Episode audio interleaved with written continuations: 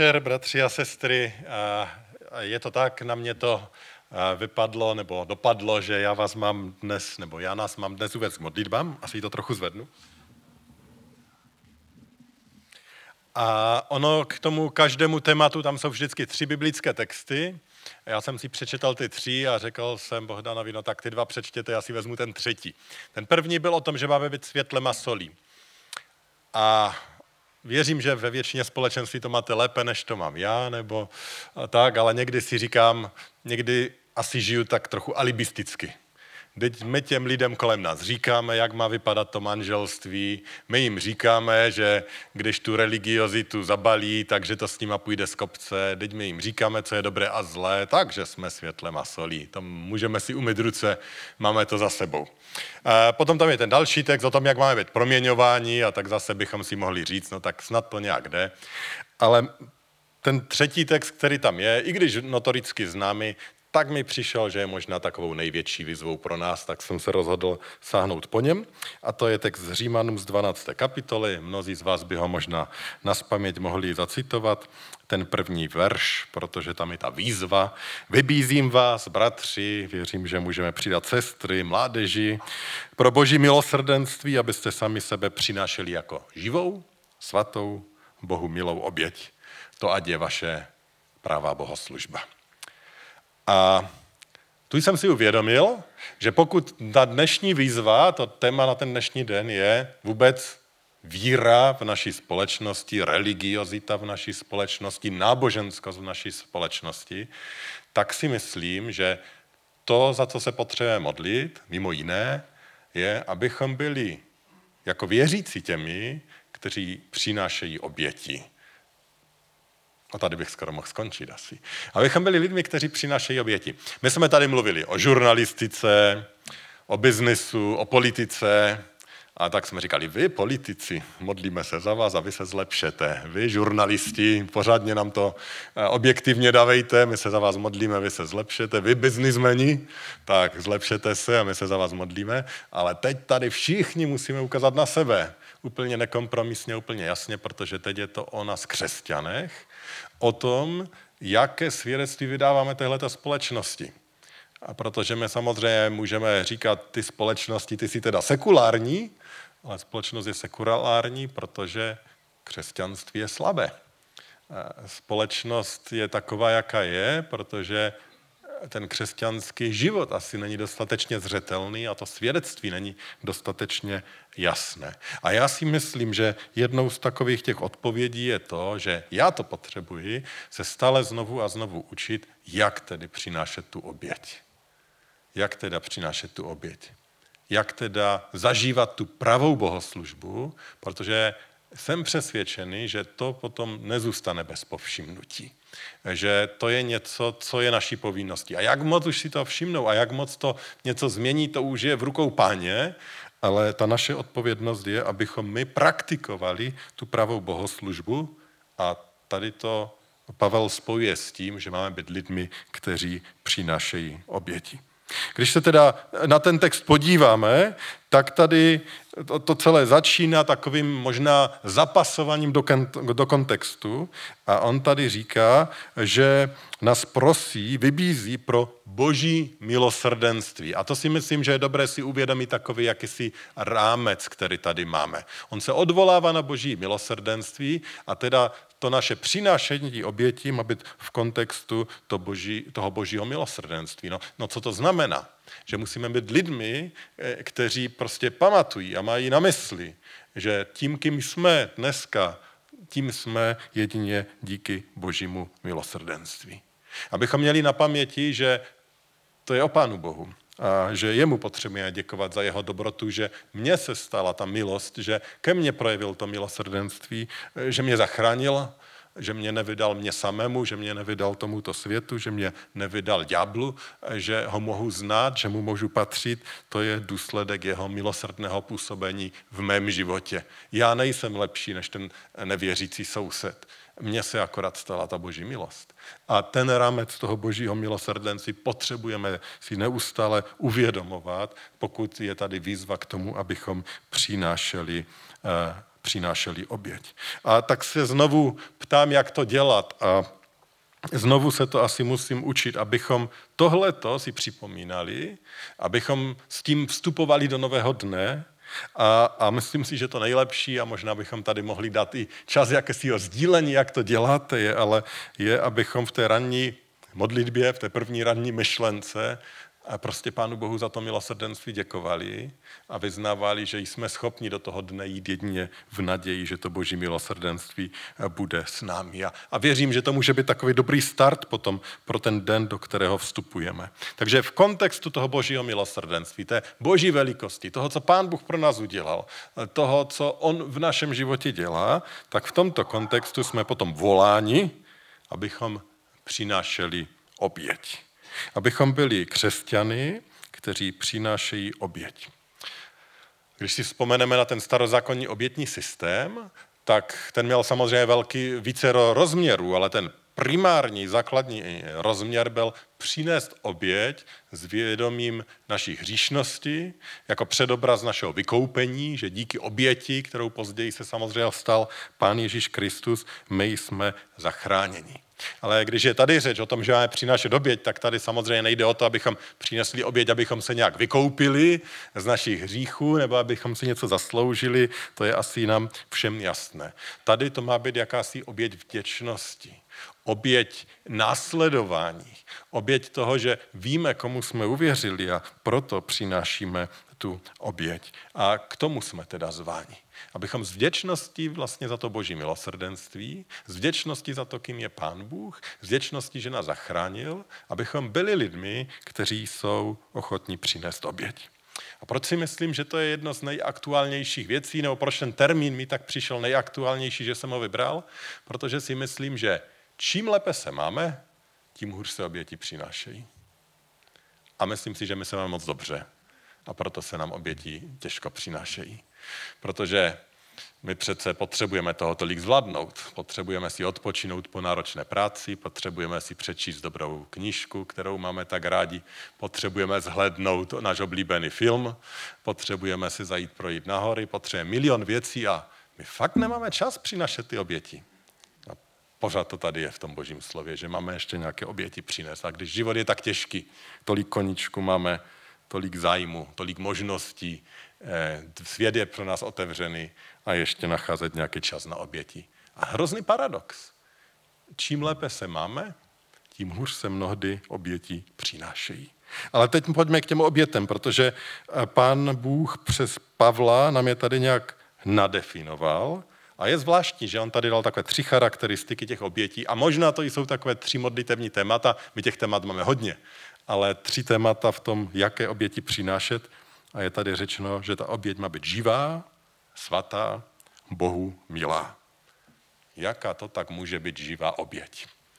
Nevím, co měl přesně Pavel na mysli. Vím, co znamená živý a jaký je rozdíl mezi živým a mrtvým.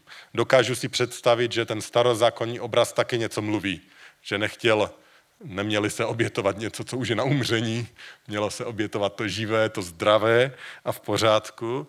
A, takže živé ve smyslu dobré, funkční, ale život mi připomíná ještě něco víc. A takovým pro mě vždycky nejkrásnějším obrazem života je, když máte, já nevím, betonový nebo asfaltový chodník a teď se přesto dere pampeliška prorazila těch 7 cm neúprosně. To je neuvěřitelné. To je prostě, to je prostě síla života. A život je obrovská moc. A myslím si, že když máme přinášet živou oběť, tak je to pro mě jakási výzva, abychom přinášeli oběť, která něco znamená která něco působí. A když říkáme, že přinášet živou oběť, tak mm, si vybavuju, že to může znamenat to, že nemáme ti, kteří čekají, až nám padne nějaký pokyn do klína, ale kteří se ptají, pane Bože, tak jakou oběti mám přinést? Co po mně chceš? Kde mám něco prorazit? Kde mám jít? Do čeho vstupovat? K čemu ty mě voláš? A když je tady řeč o živé oběti, tak si myslím, že je to výzva k modlitbám, abychom volali a prosili Pána Boha, aby nám ukazoval, do čeho chce, abychom vstupovali. Abychom nečekali, až zase někdo přijde a řekne, ty bratře, potřebuju to a to, eh, abychom se nesnažili schovat se, tvářit se neviditelní a vysvětlovat, kolik toho máme, ale abychom k Pánu Bohu přistupovali s prozbou, Pane Bože, ukaž, ty mě ukaž co po mně chceš. A teď nechci říct, že pán Bůh nemůže ukazovat skrze další bratry a sestry ve sboru, či jinak určitě může, ale ta, život, ta živá oběť mě tak, jak si připomíná, buďme těmi živými, kteří se ptají, pane Bože, co po mně chceš? Do čeho mám vstoupit? Kde si mě chceš použít? Vzpomínám si na jedno setkání takových mladých rodin, kde jsme se podobné tematice pohybovali při jakémsi rozhovoru a jedna sestra tam sdílela, že jí tak velice jasně jednou přišlo před Vánocem mi na mysl, že by měla navštívit jednu rodinu a zanést jim tam nějaké koláče a cukroví, protože ta paní nebyla schopna nic napést, nic připravit. Eh, říkala si, ti tam asi nic nebudou mít. A manžel až tak nadšený nebyl, protože věděl, že mu ubude a taky toho nebylo kdo ví kolik, ale nakonec to byl on sám, kdo teda do těch sousedů zašel a předal jim ty dary a vyvinulo se z toho velice přirozené svědectví, eh, dobrý rozhovor, další krok v jakémsi svědectví této rodiny, této nové rodině. A pan Bůh jim to taky vynahradil, ona říká, že druhý den dostali takovou zaplavu cukroví zase od někoho jiného, eh, že měli stejně, stejně dostatek. Eh, když se modlíme, já věřím, že Pán Bůh nám otevírá dveře a klade na mysli nejrůznější situace a možnosti, kež bychom byli živí a viděli to. Modlili se a potom také viděli a vstupovali do těch oblastí, kde on chce, abychom tu oběť přinesli. To druhé, že máme přinést svatou oběť. Svatou oběť. Svatost znamená čistota, svatost znamená dokonalost, oddělenost. Zase, co přesně tím Pavel myslel tou svatou obětí, neřeknu vám. Můžu vám říct, co mi to, co mi to připomíná. Připomíná mi to zase nejprve ten starozákonní systém obětí, že? Předtím jsem mluvil živé, teď to můžeme posunout dále. Mělo to být bez vady, ty oběti, že? Beránek měl být bez vady. Třetí Mojžíšova 1.3. Jestliže jeho darem bude na oběť ze skotu, přivede samce bez vady. A těch veršů je spousta, spousta, jak to má být všechno bezvadné. A tak možná ta svatá oběť mi taky připomíná tu bezvadnou oběť. Teda tu oběť, kdy Pánu Bohu dáme prostě to nejlepší, ne až to, co zbude. Tak eh, s humorem si vzpomínám na jeden komentář a jedné sestry, když jsme ještě měli starou faru na hutníku a měli jsme tam takové dost špatné židle. No teď nemáme moc lepší, ale tam jsme měli hodně špatné. A Anna se ptá, kdo by z vás měl takovou to židli u vás v obyváku? A na faře to je dobré, eh, že? Bezvadnou oběť. A samozřejmě nejde o nabytek. Jde o podstatnější věci. Jde o to, co jsme ochotní udělat pro druhé, co jsme jim schopni dát. Jestli to, co zbude, anebo jsme ochotní udělat krok navíc. A o tom je ta oběť, že proto je to oběť, protože to není, co zbude, ale je to, že se rozhodnu vzdát se něčeho svého, něčeho možná i toho nejlepšího, abych mohl přinést oběť. A tou obětí být eh, svědectvím o Pánu Bohu a tou obětí vlastně realizovat tu pravou bohoslužbu, jak to tady říká sám eh, Pavel. Eh, sám někdy s tím zápasím, sám se s tím setkávám někde ve sboru, oslovíte někoho s prozbou o pomoc tím a tím, no a odpovědě, no nevím, jestli mi to vyjde. No, nevím, jestli mi na to zbude čas, nevím, jestli mi to bude stát za to. Mnohdy nás to, mnohdy nás to přepadne, že tak to nějak fungujeme, tak to nějak přemýšlíme a opět chceme být nasměřovaní na to boží vedení, ať on nám ukazuje, kde si nás chce použít, ale buďme lidmi, kteří přinašejí eh, tu bezvadnou, dokonalou, dobrou oběť, to nejlepší. Eh, v Malachiaš 1.8. Když přivádíte k oběti slepé zvíře, to není nic zlého. Když přivádíte kulhavé a nemocné, to není nic zlého. Jen to dones svému místodržiteli, získaš-li tak jeho přízeň a přijme-li tě pravý hospodin zástupu. A, a tak se ptám, jestli ty oběti, které přinašíme v našich zborech, jsou ty bezvadné, nebo to, co my tam tvoříme v těch našich zborech, je sbírka kulhavých, slepých, chromých služeb, obětí, které Pánu Bohu dáváme. Jestli mu chceme dát to nejlepší. Co by asi řekl? No, ono to bylo jednodušší. Na kozlovi šlo vidět, že je slepý nebo kulhavý. Na té naší službě, na tom, co děláme, ať už ve sboru či mimo sbor, to až tak dobře nejde vidět, jestli je to, to bezvadné, to nejlepší, nebo to má, nebo to jsou nějaké zbytky, co už se nějak nehodí. Nedávejme Pánu Bohu odpad. Ptejme se, co je to nejlepší, co mu můžeme dát. A potom to třetí, a to je ta řeč, co tady, že tady říká, že ta oběť má být milá Bohu. Teda jako by nestačilo, že má být že má být eh, svatá, jako by nestačilo, eh, že má být živá a ještě, aby byla milá Bohu.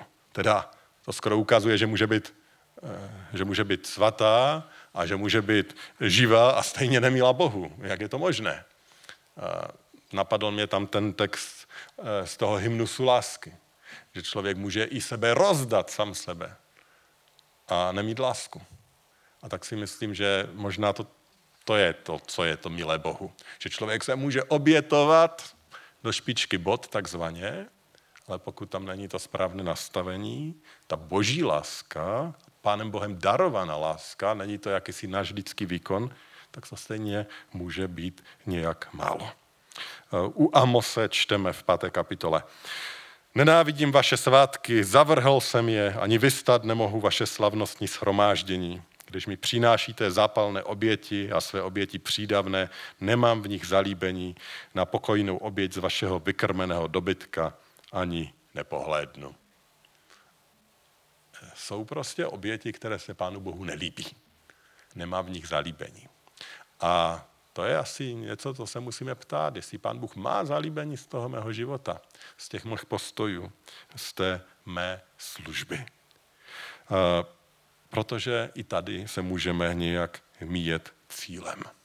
A tak je to výzva opět k modlitbě, aby ta naše služba a to, jak žijeme jako sbory, jako jednotlivci, aby to bylo milé Bohu. A milé Bohu to bude, když Pán Bůh bude blíže tomu mému srdci když on bude více vládnout, když mě bude více proměňovat, když on bude tím dárcem té lásky, která je nakonec ovocem přítomnosti Ducha Svatého v našem životě, tehdy to bude milé Bohu. Vím, že to teď bylo takový samý zákon. Dělejte to lépe, dělejte to více, obětujte se více, ale ta dobrá zpráva v tom všem je, že pan Bůh nás k tomu uschopnil. Že to je vůbec možné že nám vůbec dává tu příležitost, abychom tohleto realizovali. Bez něho bychom byli ztraceni, bez něho bychom si takzvaně neškrkli. Ale on ze své lásky, ze svého milosrdenství umožňuje, že toto se může dít. Že jednotlivci můžou být proměňováni, že sbory můžou být proměňováni, že to jejich svědectví může být lepší, že ta bohoslužba může být více pravá. A to je ta dobrá zpráva. To je to, za co máme i děkovat. To je ta obrovská naděje, kterou nám tento text také otvírá. Chtěl bych zakončit jedním takovým příběhem. Eh, naši zborovníci ho už slyšeli možná dokonce vícekrát, protože patří mezi mé velice oblíbené. A je to jeden příběh, který jsem četl nebo slyšel od uh, Tima Kellera z jeho sboru. Tim Keller je uh, pastor z New Yorku presbyteriánsky a on tam v jednu dobu začal působit a, a měl takovou vizi oslovovat prostě skeptiky. Oslovat lidi, kteří jsou a priori negativně vůči církvi e, zaměření. A on je velice vzdělaným člověkem, e, myslícím člověkem a pro takové myslící skeptiky to byla jeho cílovka, na ty on se zaměřil. A asi v Manhattanu, v centru New Yorku, jich není málo. A On povídá příběh eh, v době, kdy ten jejich sbor byl ještě malý a on většinu těch lidí, kteří tam eh, byli, znal, tak eh, říká, že jednou se tak loučí po schromáždění s lidma a loučí se s jednou paní a měl pocit, že ji tam nikdy neviděl a říká, vy jste tady byla dneska poprvé? A ona říká, ano, byla jsem tady poprvé. A jak jste nás našla? A ona říká, a tak to by byl dlouhý příběh. A on říká, no tak nechcete kafe, stihnu i dlouhý příběh. Tak si spolu sedli a poslouchal dlouhý příběh. A ona říká, víte, já jsem se tady do New Yorku předstěhovala před nějakým půl rokem, prostě dostala jsem práci snů, vyběra, vyhrala vyběrové řízení do jedné filmové společnosti, která v New Yorku působila. A pracovala, tam byla nadšená, protože ta práce ji bavila. A potom jednou došlo do takové situace, kdy udělala zásadní chybu, nebo ona říká o sobě, když jsem udělala obrovskou chybu. A díky této mé chybě, díky tomu, že jsem něco udělal špatně, tak ta naše společnost měla ztrátu v řádech stovek tisíc dolarů. Prostě obrovský, eh, obrovský, obrovský průšvih. A tak ona si byla jistá, že to znamená konec, že to znamená padáka a, a podobně. A on říká, ale potom se stalo něco pro mě absolutně nepochopitelného. Přišel za mnou šéf, její nadřízený, teda, a říká, a řekl jí, že a, omluvil se jí, že ona má tyto problémy, protože on byl tím, kdo ji nedostatečně eh, připravil, kdo ji nedostatečně vedl, kdo ji nedostatečně supervizoval, kdo ji nedostatečně vysvětlil všechny její, její povinnosti a podobně. A ona byla z toho úplně pav. Úplně říká, já jsem vždycky zažívala přesný opak. Že i když to moje vína nebyla, tak to na mě hodili. A, a měla jsem z toho problém. A s něčím takovým jsem se nikdy nesetkala. A tak se ptá, proč to děláte? A on říká, no protože tak to bylo. No ale teď to tak nemusel jste dělat, teď to bylo úplně jednoduché, vy teď máte problémy kvůli mě. A on říká, ne, to tak prostě bylo.